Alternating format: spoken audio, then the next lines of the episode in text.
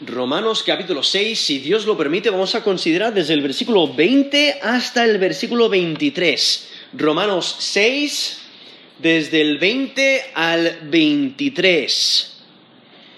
El pecado paga mal. Vive para tu Señor. El pecado paga mal. Vive para tu Señor. Aquí en capítulo 6 de Romanos, Pablo está hablando de, cómo el creyente no debe de sujetarse a la esclavitud del pecado, porque ha sido liberado por la obra de Cristo en la cruz. Y está hablando de esta esclavitud, o eres esclavo del pecado, y el pecado paga muy mal, porque lo que te ofrece, aunque te ofrece vida, eh, te ofrece eh, un montón de placeres, te ofrece un montón de, cosas que brillan, de, cosas con purpurina, cosas de colores, cosas que dices, sí, yo necesito eso, yo quiero eso. El resultado es la muerte. Promete mucho, pero paga muy mal. Y, pero el contraste es el, servir a la justicia, el servir a la rectitud, el servir a Dios. Y Él lo que hace es te va transformando, te va cambiando, te va santificando, te hace más santo. ¿Y cuál es el resultado? Vida eterna. O sea, por ello, aquí Pablo está diciendo que insensatez que una persona que ha puesto su fe y confianza en Jesús como Señor y Salvador, ¿cómo, cómo va a volver a practicar aquello que le destruye? ¿Cómo va a volver a, esa, a, practicar cosas que hacía en su vida pasada? No, tiene sentido. Y por ello, incluso al principio del capítulo, Romanos 6.1 dice, que, ¿qué pues diremos? ¿Perseveraremos en el pecado para que la gracia abunde? Vale, hemos sido rescatados por la gracia de Dios, pero eso, eh, sí, somos salvos y tenemos seguridad de esa salvación, entonces podemos vivir como nos da la gana. No, sino que la gracia de Dios debe de, incentivarnos a vivir por Dios. La gracia de Dios nos, da el poder para conformarnos a la imagen de Jesucristo. Dios va obrando en nosotros santificación, siendo santos más y más eh, como Jesucristo. Y entonces, una persona que continúa siendo esclavo al pecado es porque nunca ha sido justificado es porque no es un creyente genuino. Es porque no ha habido un cambio real en su corazón. No es una nueva criatura. Por eso sigues esclavizado al pecado. Porque cuando eh, eres siervo de Dios, esclavizado a la justicia, a la rectitud, entonces Dios te da el poder para hacer lo que es recto, para vivir para Él. Y por ello, Pablo dice en Romanos 6, 2, en ninguna manera. Porque los que hemos muerto al pecado, ¿Cómo viviremos en Él? ¿Cómo viviremos aún en Él? Y entonces quiero, quiero continuar leyendo el texto. Aquí versículo 3 dice, ¿o no sabéis que todos los que hemos sido bautizados en Cristo Jesús hemos sido bautizados en su muerte? Versículo 4, porque somos sepultados juntamente con Él para muerte por el bautismo, a fin de que como Cristo resucitó de los muertos por la gloria del Padre, así también nosotros andemos en vida nueva. Porque si fuimos plantados juntamente con Él en la semejanza de su muerte, así también lo seremos en la de su resurrección. Sabiendo pues esto, que nuestro viejo hombre fue crucificado juntamente con Él, para que el cuerpo del pecado sea destruido a fin de que no sirvamos más al pecado. Porque el que ha muerto ha sido justificado del pecado. Y si morimos con Cristo, creemos que también viviremos con Él sabiendo que Cristo, habiendo resucitado de los muertos, ya no muere, la muerte no se enseñorea más de él, porque en cuanto murió al pecado, murió una vez por todas, mas en cuanto vive, para Dios vive. Así también vosotros consideraos muertos al pecado, pero vivos para Dios en Cristo Jesús, Señor nuestro. No reine, pues, el pecado en vuestro cuerpo mortal, de modo que lo obedezcáis en sus concupiscencias, ni tampoco presentéis vuestros miembros al pecado como instrumentos de iniquidad, sino presentaos vosotros mismos a Dios como vivos de entre los muertos, y vuestros miembros a Dios como instrumentos de justicia. Porque el pecado no se enseñoreará de vosotros, pues no estáis bajo la ley, sino bajo la gracia Versículo 15, ¿qué pues? ¿Pecaremos porque no estamos bajo la ley, sino bajo la gracia?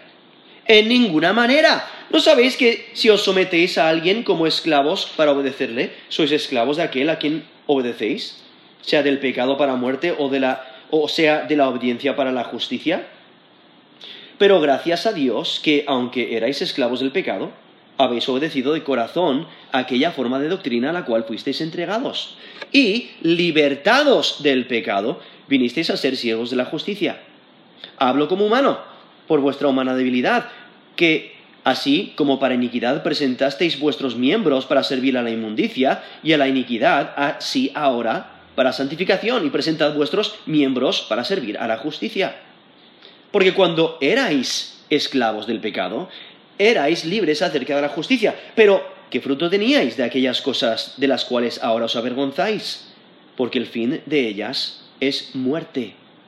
Mas ahora que habéis sido libertados del pecado y hechos siervos de Dios, tenéis por vuestro fruto la santificación y como fin la vida eterna. Porque la paga del pecado es muerte, mas la dádiva de Dios es vida eterna en Cristo Jesús, Señor nuestro. He leído en Romanos capítulo 6.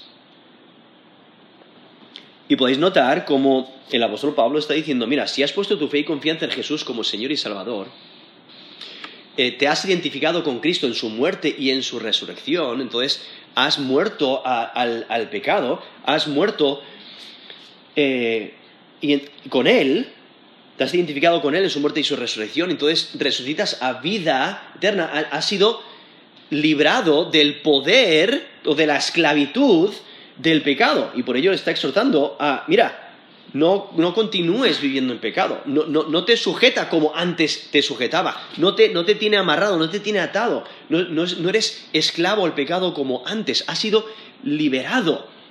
Porque como sabemos, mientras estamos en esta vida terrestre, eh, aún eh, estamos en esta lucha espiritual en la cual tenemos que luchar contra nuestra carne, luchar contra el pecado, luchar contra nuestra naturaleza pecaminosa, hasta que pasemos a la eternidad y seamos completamente...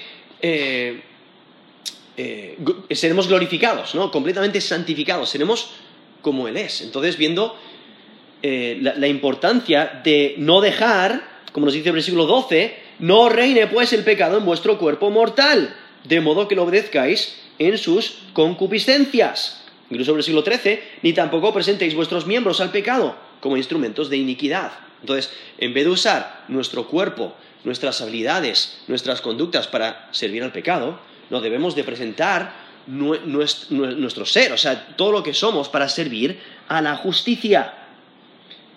Porque Dios nos da el poder para que, eh, que hagamos lo que es recto. Por eso nos dice el versículo 14, porque el pecado no se enseñoreará de vosotros, pues no estáis bajo la ley, sino bajo la gracia. Y por ello podemos hacer lo que es recto. No por nosotros mismos, sino por la obra de Cristo en la cruz. Es porque Él es quien nos da la victoria. Y entonces por ello aquí está, eh, eh, aquí en Romanos 6, está presentando eh, esta idea de a, quién vas a obedecer. Porque en versículo 16 podéis notar, dice, ¿no sabéis que si os sometéis a alguien como esclavos para obedecerle, sois esclavos? de aquel a quien obedecéis, sea del pecado para muerte o sea de la obediencia para la justicia. Y aquí está presentando estos dos amos a los cuales puedes servir. No puedes servir al, pecado o puedes servir a la justicia, puedes servir a Dios. Y, por ello eh, está resaltando que el creyente genuino ha sido liberado de la esclavitud. Antes estábamos esclavizados al pecado, pero eh, por ello dice versículo 18, libertados del pecado. O sea, ahora haber puesto nuestra fe en Cristo como Señor y Salvador, somos libertados del pecado. Dice, y vinisteis a ser siervos de la justicia. Y entonces, el versículo 19 es clave, porque dice a la mitad del versículo, así como para iniquidad presentasteis vuestros miembros para servir a la inmundicia y a la iniquidad, así ahora, para santificación, presentad vuestros miembros para servir a la justicia. Entonces, debemos de vivir en santidad, entregar nuestros cuerpos para hacer lo que es santo, para crecer nuestro conocimiento de Dios, crecer en santidad, presentando nuestros miembros, o sea, nuestro, nuestro cuerpo, nuestras mentes, nuestros corazones, todo lo que somos para servir a la justicia. Y entonces vemos como Pablo ha estado hablando sobre la esclavitud del pecado y cómo Cristo ha liberado al creyente de esa esclavitud. Y por ello ahora Pablo exhorta al creyente a entregarse por completo como siervo de la justicia. Por eso ahí versículo 19 dice, presentad vuestros miembros para servir a la justicia. Esa es la última parte del versículo 19. Incluso el versículo 18 resalta que el creyente ha sido libertado del pecado y, ahora es siervo de la justicia. Por eso dice, libertados del pecado, vinisteis a ser siervos de la justicia. Lo que nos está, eh, está dejando muy claro es que el creyente puede y debe servir a la justicia, porque Dios le ha librado del pecado y le ha hecho siervo de la justicia. Y vemos como eh, el apóstol Pablo enmarca ahí la segunda parte del versículo 19 con recuerdos del nuevo estatus que el creyente tiene en Cristo. Porque del versículo 17 y 18, aquí en Romanos 6, versículos 17 y 18, resalta, mira, el creyente ya no es esclavo del pecado, sino ahora es siervo de Dios, siervo de la justicia, ha sido liberado del pecado. Y por ello también hace lo mismo del versículo 20 hasta el versículo 23. Y ese es el texto que, si Dios lo permite, vamos a considerar. Aquí en Romanos 6, del 20 al 23. Versículo 20 dice, porque cuando erais esclavos del pecado, erais libres acerca de la justicia. Ahora está hablando de sus días antes de conocer a Cristo. No, está hablando de, su pasado. Y es que Pablo recuerda al creyente de su esclavitud anterior al pecado. Pero antes de presentar su estatus en Cristo, le recuerda la repercusión de esa vida antigua. Y lo que hace Pablo es afirmar que la razón por la cual los creyentes deben de someterse a la justicia es porque antes de creer en Cristo estaban libres de la justicia y esclavizados al pecado. Lo, que Pablo está haciendo es, es, dejar muy claro que no hay un punto intermedio. O sea, o eres esclavo del pecado o de la justicia. No es posible estar dominado por el pecado y por la justicia al mismo tiempo. Incluso Jesús mismo en Mateo 6, 24 nos dice que no, puede servir a dos señores. Nos dice Mateo 6, 24, ninguno puede servir a dos señores porque o aborrecerá al uno y amará al otro, o estimará al uno y menospreciará al otro. Y él, lo aplica a, servir a Dios o a las riquezas, en ese, en ese contexto de Mateo 6, 24, pero nos dice, mira, no puedes servir a dos señores, no puedes servir a al pecado y a la justicia al mismo tiempo. Y es que Pablo está considerando que un esclavo pertenece a solamente un amo. Y por eso le recuerda que antes de estar en Cristo, pues estaban sujetos al pecado. Y por ello no estaban sujetos a la vida recta, a una vida que agrada a Dios. Vivían como querían y, no les afectaba. Pablo admite que los inconversos, o sea, las personas que, aún no han puesto su fe y confianza en Jesús como Señor y Salvador, pues ellos tienen cierta libertad aparte de Cristo. Pero su libertad es en cuanto a la justicia, es en cuanto a la rectitud moral. Ellos viven en un desenfreno de maldad, eh, eh, pecan y no les afecta, porque son esclavos al pecado, no a la justicia. Ahora, eso no significa que, todo lo que hacen sea malo, no, sino que eh, no, están sujetos, o sea, aquellos que no han puesto su fe y confianza en Jesús como Señor y Salvador, no están sujetos a la justicia. no tiene ninguna obligación a hacer lo que es recto. Sin embargo, la, libertad a hacer lo malo tiene un resultado. ¿Cuál es el, hacer lo malo? ¿Cuál es el resultado? Pues la vergüenza. Y, y el resultado final es la muerte eterna, el castigo eterno en el lago de fuego. Hay hechos vergonzosos lo cual el versículo 21 lo va a resaltar cuando dice, pero qué fruto tenías de aquellas cosas de las cuales ahora os avergonzáis. ¿No? Eh, eh, sí, antes de Cristo hay libertad para hacer lo, eh, malo y haces lo malo y, el día siguiente haces lo malo y no te afecta. O sea,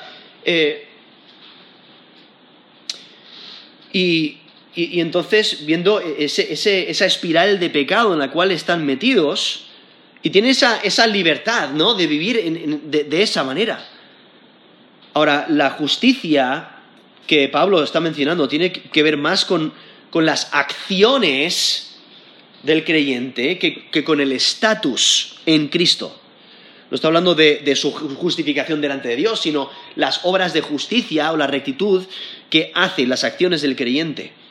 Por ello, el no creyente es al ser esclavo del pecado, es libre del poder y de las exigencias de Dios. Y por ello no vive de una manera que agrada a Dios. Incluso la escritura nos menciona que no puede vivir de una manera que agrada a Dios. Es que el inconverso no escucha la palabra de Dios y sus requisitos, sino que los rechaza. No responde adecuadamente hacia la palabra de Dios, no responde ni respeta la palabra de Dios. Y aunque la escritura, incluso aquí Romanos 2 del 14 al 15 nos menciona que Dios nos ha dado a, cada, persona, a cada humano, nos ha dado una conciencia eh, que, le ayuda a reconocer lo bueno y lo malo.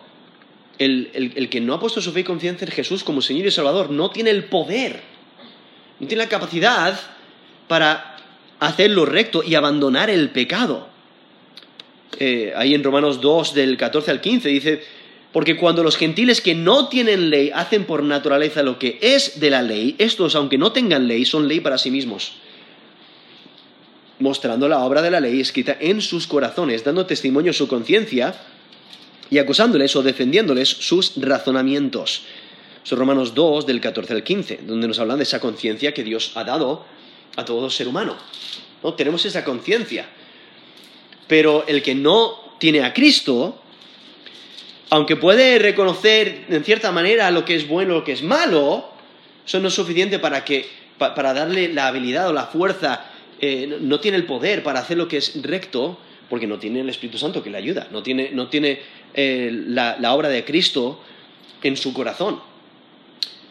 Y lo cual Romanos resalta que todos estamos bajo pecado y, no tenemos la, capacidad de hacer la voluntad de Dios hasta que ponemos nuestra fe y confianza en Jesús como Señor y Salvador.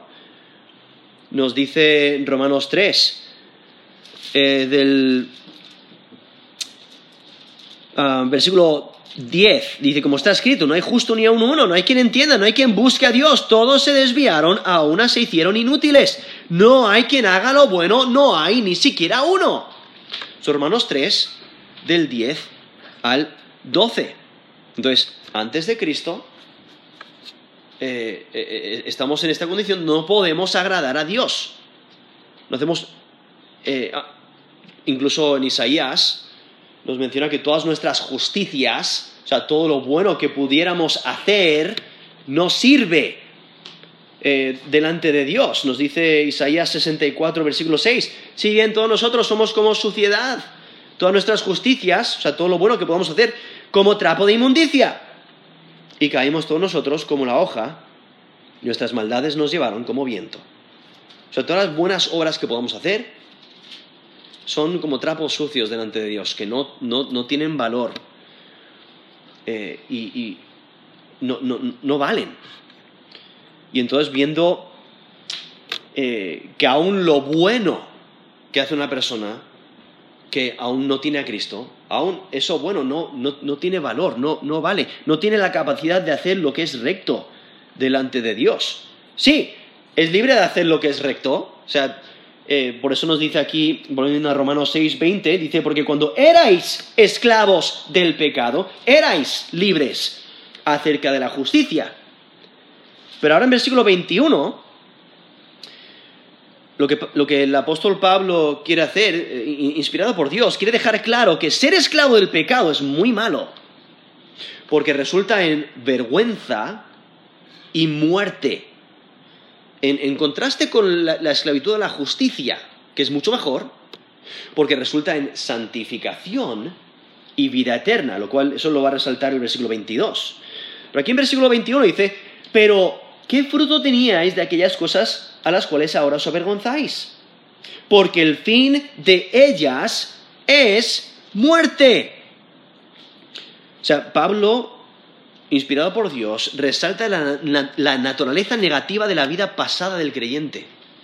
O sea, esa, vida antes de Cristo, todas esas obras, eh, eh, esas malas obras, dice, ahora os avergonzáis de ellas. ¿No? Menciona que el fruto, el fruto de esas obras ahora es, ahora les avergüenza. No, el, fruto de, eh, y a través del Nuevo Testamento el fruto se refiere a acciones concretas o características generales del carácter. ¿no? El fruto, los hechos, lo que, se hace, el, carácter, acciones concretas. Y es que el hombre antes de creer en Cristo está bajo el poder del pecado y da lugar a sus frutos correspondientes. Por eso incluso Jesús mismo en Mateo 7, del 16 al 20, menciona diferentes frutos, diferentes personas que tienen diferentes frutos y puedes conocer a la persona, puedes saber lo que hay en su corazón basándose en su fruto. Dice en Mateo 7, del 16 al 20, por sus frutos los conoceréis. ¿Acaso se recogen uvas de, de los espinos o higos de los abrojos? Así todo buen árbol da buenos frutos, pero el árbol malo da frutos malos. No puede el buen árbol dar malos frutos, ni el árbol malo dar frutos buenos. Todo árbol que no da buen fruto es cortado y echado en el, fuego. Así que, por sus frutos los conoceréis. Eso es Mateo 7, del 16 al 20. Y, hace eh, esa, esa comparación entre el fruto bueno y el fruto malo. Al igual que un árbol pues un árbol o da fruto bueno o da fruto malo. Si da fruto malo, ¿para qué tener el árbol? Lo cortas y, plantas un árbol que dé buen fruto para usar bien ese terreno. Pues lo mismo, o sea,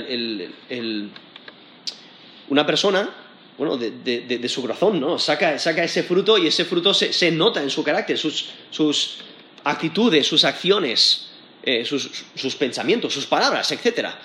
y viendo cómo bueno, la persona demuestra a, través de su fruto que hay en su corazón. Y, el, fruto, ¿no? Por eso dice, pero ¿qué fruto? Volviendo aquí a Romanos 6, versículo 21, pero ¿qué fruto teníais de aquellas cosas de las cuales ahora os avergonzáis? ¿no? El, apóstol Pablo está hablando a creyentes y está diciendo, vale, eh, por si acaso estáis considerando... Eh, o sea, ¿merece la pena servir a la justicia? O sea, ¿qué es lo que mejor paga? ¿Qué es lo que mejor da? Porque, vale, he sido rescatado, pero, oye, el, pecado es placentero. O sea, y realmente ya he sido rescatado, pues puedo, vivir en pecado. Pero lo que. Eh, eh, el apóstol Pablo dice: ¡No! ¡Para nada! Ese no debe ser el caso, no, tenéis que, no debéis de tener esa mentalidad. Y está presentando: mira, el pecado paga muy mal. Considerad vuestras. O sea, esas acciones ¿Qué fruto teníais de esas acciones? ¿Y, cuál es el resultado? La vergüenza. Un creyente genuino se avergüenza de sus pecados, se avergüenza de lo que hizo en el, pasado. Dice, por eso dice, ¿qué fruto teníais de, aquellas cosas a las cuales ahora os avergonzáis? Pablo está presentando que eh, eh, eh, esos resultados que ellos obtuvieron de sus malas obras o sea, ¿qué fruto? ¿Qué, había resultados significantes. ¿qué, resultados significantes obtuvieron de sus caminos malvados? Que ahora les avergüenzan. Ese fruto del pecado. O sea, de esos hechos malvados antes de Cristo. ¿Qué frutos obtuvisteis de, de, aquello que os avergüenza, ¿no? De, bueno, esos hechos malvados, quizás de robar, o de engañar, o de fornicar, o de codiciar, o de envidiar, de odiar, aún de la idolatría, etc. ¿No? Relaciones dañadas. Hay algunas familias que ya no se hablan, porque en un momento se engañaron, ¿no? o un pleito, o algún abuso por, por el pecado. Y entonces esas familias están destruidas. Algunos hijos no reciben el consejo de sus padres porque los padres les mintieron. Algunos han perdido a sus amigos porque antes de, conocer a Cristo eran murmuradores y por su murmuración pues dañaron sus relaciones. Algunos, bueno, tienen problemas financieros por sus pecados pasados, porque gastaron más de lo que tenían, gastaron más de lo que debían y ahora la deuda les aplasta, les aplasta. O quizás pérdidas diversas, ¿no? Algunos pasarán el resto de su vida en la cárcel por no controlar su ira. Antes de Cristo estaban entregados al pecado y, se airaban con facilidad y llegó a un punto que mataron a una persona por ira. Y ahora pasarán el resto de, su vida aquí eh, terrestre, aunque quizás en la cárcel conocieron a Cristo como Señor y Salvador, pero aún tienen ese, ese resultado. Se avergüenzan de su pecado, pero están en la cárcel y no tienen excavatoria. Ahí van a pasar el resto de su vida. ¿Por qué? Por su pecado. Algunos perdieron sus casas por engancharse a las apuestas o a ir al casino y decir, mira, pues voy a mejorar mi vida con las apuestas. algunos perdieron sus trabajos por robar de la caja y ahora nadie les quiere contratar. Algunos no pueden conseguir trabajo por sus antecedentes penales. Quizás dolores físicos. ¿no? Algunos vivirán el resto de su vida en una silla de ruedas por conducir borrachos. Tuvieron un accidente y perdieron la movilidad. Y por su pecado, por su vida pecaminosa anterior, no, ahora han puesto, sí, han puesto su fe y confianza en Jesús como Señor y Salvador, pero tienen que vivir con, esos resultados de su pecado anterior. Algunos están enfermos porque se entregaron a los placeres del sexo y de las drogas. Algunos eh, perdieron un ojo eh, por las peleas callejeras o tienen las, cicatrices de, esas puñaladas que le dieron por, por sus vidas anteriores, por su pecado. Y, y, aún esa vergüenza de la vida vieja, porque aún hay fotos que atestiguan de su pecado pasado. O hay historias de malas acciones, hay registros policiales que atestiguan de la maldad. ¿no? Y, un creyente genuino se avergüenza de sus pecados pasados. Y entonces, lo que el apóstol Pablo está diciendo, a ver, si consideramos el resultado de el vivir en pecado, todas esas malas prácticas, qué, ¿qué beneficios sacáis de ello? Ninguno. Vergüenza.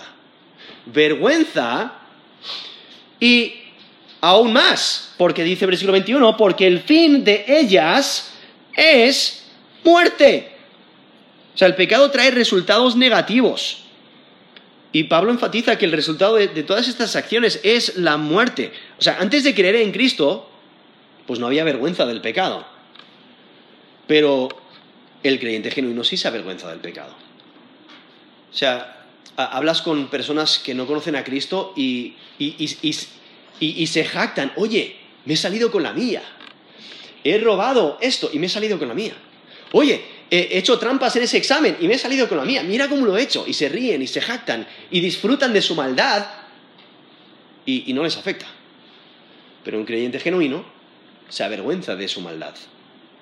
Eh, y es que no tener vergüenza del pecado señala una vida dominada del pecado. Nos dice Jeremías 8:12. Jeremías 8:12. ¿Se han avergonzado de haber hecho abominación? Ciertamente no se han avergonzado en lo más mínimo, ni supieron avergonzarse. Caerán, por tanto, entre los que caigan. Cuando los castigue, caerán dice Jehová. Eso es Jeremías 8, 12. Y es que, volviendo aquí a, a Romanos 6, 21, vemos, o sea, el pecado te avergüenza y esas obras del pecado te llevan a, la muerte. Aquí menciona la vergüenza que siente el creyente por su vida antes de creer en Cristo. O sea, el pecado avergüenza, avergüenza a aquel que busca agradar al Dios Santo. Y es que Pablo menciona un, un incentivo adicional para evitar las cosas que avergüenzan. El pecado te avergüenza, pero también lleva a la muerte, es el camino a la muerte. O sea, el, fin del pecado es la muerte eterna, es la separación eterna de Dios y el castigo en el lago de fuego. Y por ello llega aquí el versículo 22, donde dice, más ahora, más ahora. Y realmente está respondiendo al versículo 20 cuando dice, erais. ¿Vale? En el pasado, erais. Para el versículo 22, más ahora. Mas ahora habéis sido libertados del pecado y hechos siervos de Dios. Tenéis por vuestro fruto la santificación y como fin la vida eterna. Entonces lo que hace el apóstol Pablo aquí en versículo 22, esto es Romanos 6, 22, Pablo contrasta esa condición presente de los creyentes con su pasado antes de Cristo.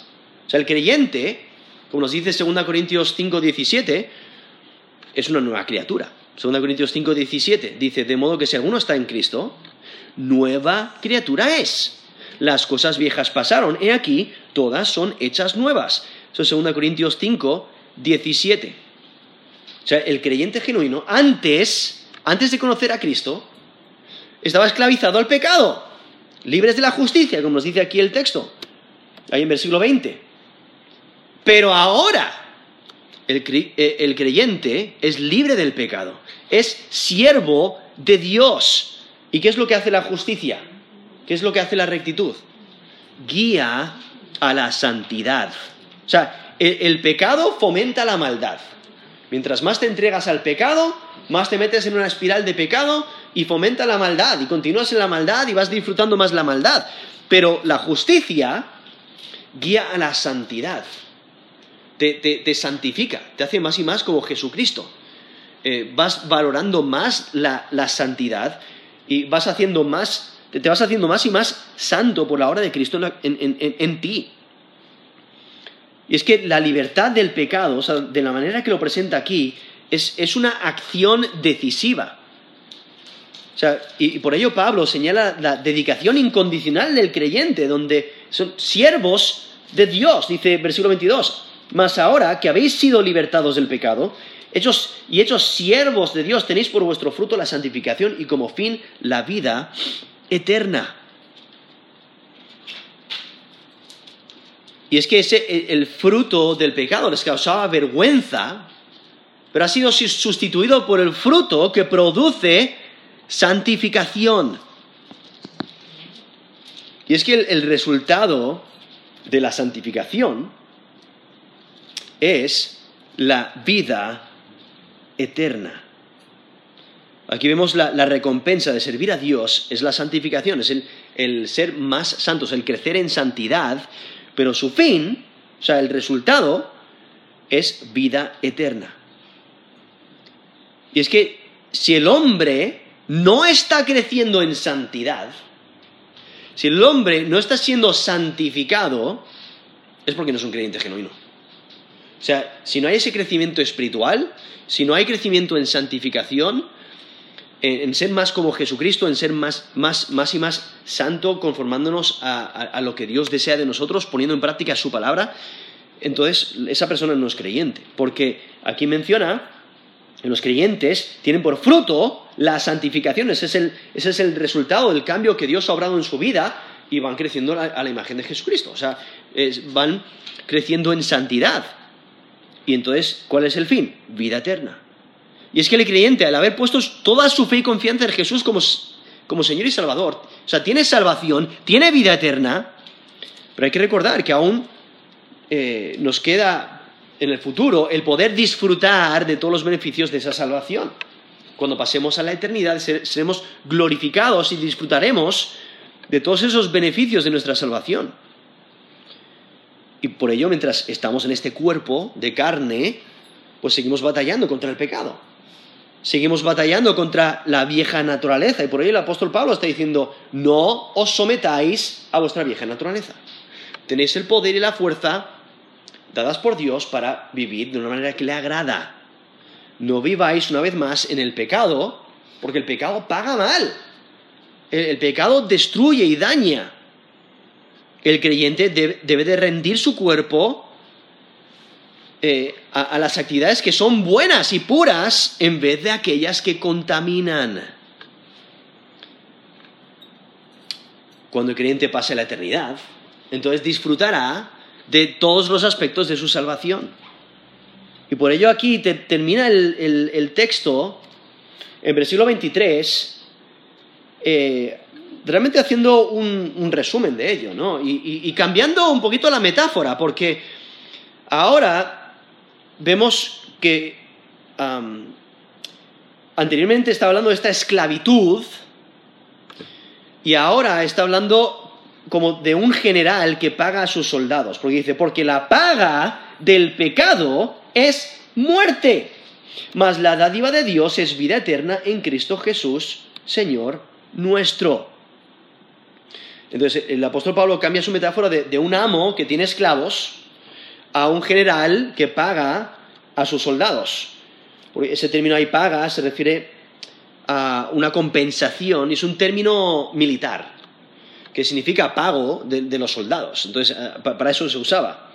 Entonces aquí vemos como, aquí nos menciona que el, pecado paga.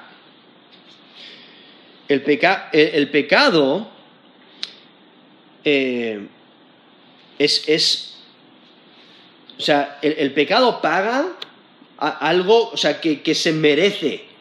O sea, se merece el qué? La muerte pero Dios da algo que no se merece y es vida eterna.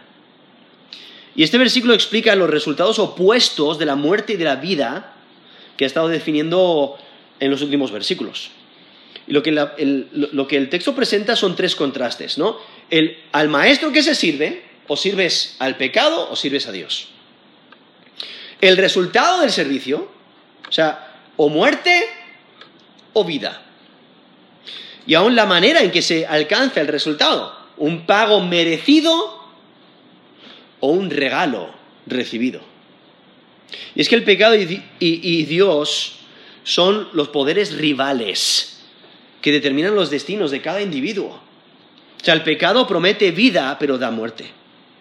El pecado realmente quita el significado, quita el propósito, quita la satisfacción de esta vida aquellos que están bajo el poder del pecado tienen una compensación. ¿Cuál es la compensación? La muerte eterna. Por eso nos dice, porque la paga del pecado es muerte. Al igual que un trabajador trabaja, hace su función eh, y le pagan después de su trabajo, es porque se lo merece, pues aquí está diciendo, mira, eres pecador, o sea, ¿qué, qué es lo que mereces? La muerte. Y es que el, castigo que exige el pecado se merece. O sea, la muerte no es una sentencia caprichosa. Los, pecadores reciben lo que merecen. Porque, como el apóstol Pablo ha, dejado muy claro aquí en Romanos, todos somos pecadores. Incluso en Romanos 3:23. Por cuanto todos pecaron y están destituidos de la gloria de Dios. O sea, todos somos pecadores. Eh, todos heredamos esta naturaleza pecaminosa de Adán, porque nos dice Romanos 5:12, por tanto como el pecado entró al mundo por un hombre, y por el pecado la muerte, así la muerte pasó a todos los hombres, por cuanto todos pecaron. O sea, nacemos siendo pecadores, somos pecadores, y al ser pecadores, ¿qué merecemos? La muerte. ¿No? Por eso, Romanos 6:23, porque la paga del pecado es muerte. Pero en contraste a ello, vemos la vida eterna, que es un regalo gratuito de Dios. La vida eterna no se merece. Y la vida eterna no se puede ganar por uno mismo. El pecador no hace, eh, no hace nada o no intenta ganar mérito para ganarse la salvación. La vida eterna es un regalo, por eso dice, más la dádiva. Se refiere a un regalo. Más la dádiva de Dios es vida eterna en Cristo Jesús, Señor nuestro. O sea, Pablo deja claro que la vida eterna está en Cristo Jesús, en nuestra relación con Él. O sea, el regalo de vida eterna se otorga a aquellos que están unidos con Jesucristo en su muerte y en su resurrección. Porque Jesús, Él es la vida. Y Él da vida a aquel que le acepta como Señor y, Salvador. Recibe la vida. Jesús mismo dijo en Juan 14:6, yo soy el camino, la verdad y la vida. Nadie viene al Padre sino por mí. Eso es Juan 14:6. O en Juan 3:36, el que cree en el Hijo tiene vida eterna. Pero el que rehúsa creer en el Hijo no verá la vida, sino que la ira de Dios está sobre él. Eso es Romanos 6, perdón, Romanos 3, Juan 3, 36. Eso es Juan 3, 36. O sea, el, eh, como hemos estado viendo, somos pecadores desde el nacimiento. Si no hacemos absolutamente nada, ¿qué es lo que merecemos? ¿Qué es lo que recibimos? La muerte eterna. Por eso hay Juan 3:36, ese texto que acabo de leer, dice, el que rehúsa creer en el Hijo no verá la vida, sino que la ira de Dios está sobre él. Esa es la condición en la que nos encontramos antes de Cristo. Pero al creer en Cristo, al aceptar a Jesús como Señor y Salvador, entonces tenemos vida eterna. Hay que creer, hay que aceptarle como Señor y Salvador. Nos dice Juan 10 del 27 al 29. O sea, aquel que cree en Jesús como Señor y Salvador tiene seguridad de, de salvación. Nos dice Juan 10, 27, mis ovejas oyen mi voz y yo las conozco y me siguen. Y yo les doy vida eterna y no perecerán jamás, ni nadie las arrebatará de mi mano. Mi Padre que me las dio es mayor que todos, y nadie las puede arrebatar de la mano de mi Padre. Eso es Juan 10, del 27 al 29. Viendo esa seguridad de salvación para aquellos que han puesto su fe y confianza en Jesús como Señor y Salvador. Donde disfrutan ese crecimiento espiritual, santificación, pero también el resultado es vida eterna. Y es que la, gracia de Dios no fomenta el vivir en pecado. O sea, una vida esclavizada o, caracterizada por la esclavitud al pecado, lo que recibe es destrucción eterna. Por no, haber creído en Cristo como Señor y Salvador, no hay un cambio en su vida y, y, persiste en esta esclavitud al pecado. Pero al haber puesto nuestra fe y confianza en Jesús como Señor y Salvador, hemos sido liberados de esa esclavitud del pecado. Y es que el poder de la gracia de Dios transforma y santifica. Y lo que Dios desea de nosotros es que vivamos en rectitud, que vivamos por Él. Nos dice Tito, Tito 2, del 11 al 12. Tito capítulo 2, versículo 11. Porque la gracia de Dios se ha manifestado para salvación a todos los hombres, enseñándonos que renunciando a la impiedad y a los deseos mundanos, vivamos en este siglo sobria, justa y piadosamente. Eso Tito 2, del 11 al 12. Entonces, por haber eh, aceptado la gracia de Dios para con nosotros, por haber aceptado a Jesús como Señor y Salvador, vemos ese cambio, esa transformación eh, y, ahí en Tito 2, del 11 al 12, resalta esa idea. Hay que renunciar la impiedad, renunciar a esos deseos mundanos, viviendo para Dios, de una manera sobria, justa y piadosamente. Porque lo que el apóstol Pablo quiere dejar claro aquí en Romanos 6, del 20 al 23, que el pecado paga mal. Por ello debes de vivir para tu Señor. O sea, el pecado paga mal. Vive para tu Señor. O sea, vive eh, de acuerdo al estatus que tienes en Cristo. Vive reconociendo eh, a, Dios en tu vida. reconociendo la obra de Cristo en ti, re- reconociendo que eres, si, has, puesto tu fe y confianza en Jes- Jesús como Señor y Salvador, vive de acuerdo a tu nueva naturaleza, vive, de acuerdo a, la nueva criatura, vive de, de una manera que agrada a Dios. O sea, el pecado paga mal, destruye, daña, y el fruto de ello es vergüenza y muerte. Por ello, vive para tu Señor, vive en santificación, en ese crecimiento espiritual, porque su resultado es vida eterna. El pecado paga mal, vive para tu Señor. Vamos a terminar en, en oración.